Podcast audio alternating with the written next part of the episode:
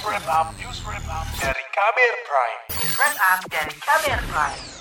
Anda mendengarkan KBR sore hari ini 2 Agustus 2021. Saudara, para ahli kesehatan sudah lama mengingatkan pemerintah agar memaksimalkan pemeriksaan dan pelacakan atau testing dan tracing kasus COVID-19.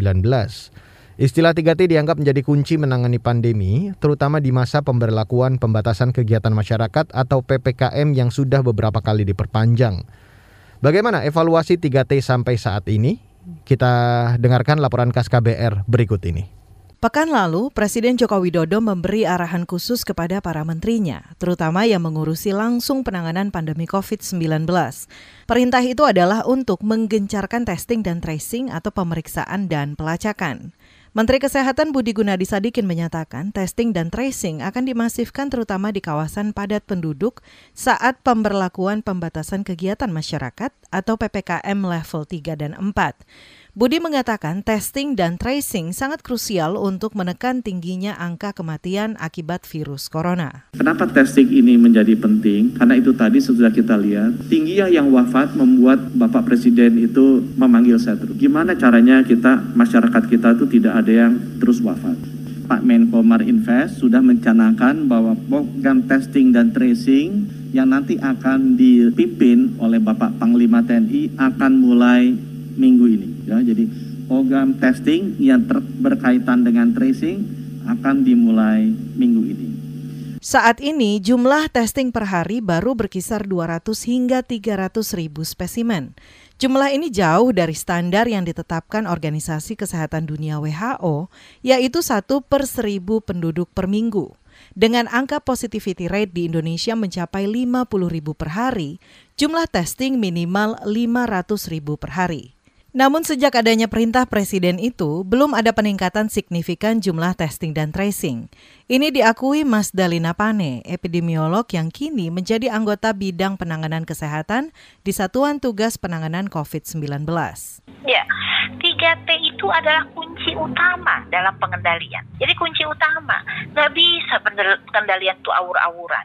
Pengendalian itu harus targeted Artinya gini, memulai dari kasus terkonfirmasi. Kalau ditanya seberapa efektif, oh itu kunci utama. Yang pasti itu yang dilakukan karena itu efektif mm -hmm. gitu ya. Terus pasti bertanya, apakah negara lain melakukan? Iya. Tetapi karena ini teknik pengendalian, mereka melakukannya tidak sangat detail ngomong. Mas Dalina Pane menyatakan selama 14 minggu terakhir upaya tracing yang dilakukan pemerintah tidak sesuai dengan tujuan awal sehingga penanganan tidak maksimal. Hal ini lantaran program 3T yang semula dilakukan Satgas diambil alih oleh Kementerian Kesehatan. Menurut Mas Dalina, tracing yang dilakukan Kementerian Kesehatan hanya menggunakan satu indikator, yaitu rasio lacak. Sedangkan tracing yang dilakukan Satgas menggunakan setidaknya 15 indikator.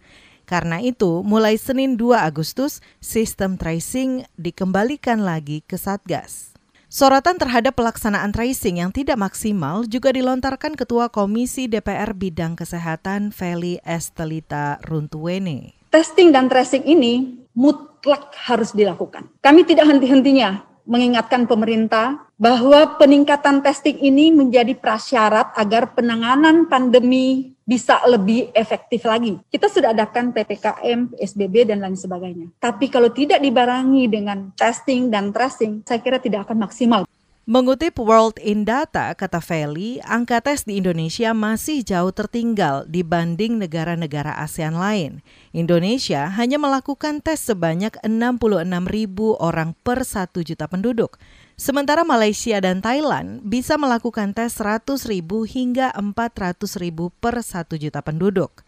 Sementara itu, epidemiolog dari Universitas Erlangga Surabaya, Laura Lafika Yamani, menyoroti jumlah testing yang naik turun, terutama selama periode PPKM level 4. Laura mengatakan dengan tingkat rasio positif COVID-19 di Indonesia yang di atas 20 persen, mau tidak mau 3T harus ditingkatkan. Jadi tidak hanya sekedar menaikkan, tapi ketika menaikkan ini ternyata positivity rate-nya masih tinggi. Nah, ini masih menjadi PR untuk pemerintah. Sedangkan kita lihat ya per akhir Juli kemarin itu kan positivity rate-nya masih di angka sekitar 25 persen. Artinya kan masih di atas 20 persen. Nah ini menandakan bahwa ya kapasitas pemeriksaan yang kita punya ini masih belum maksimal. Walaupun misalkan diklaim ya ini sudah ditingkatkan gitu.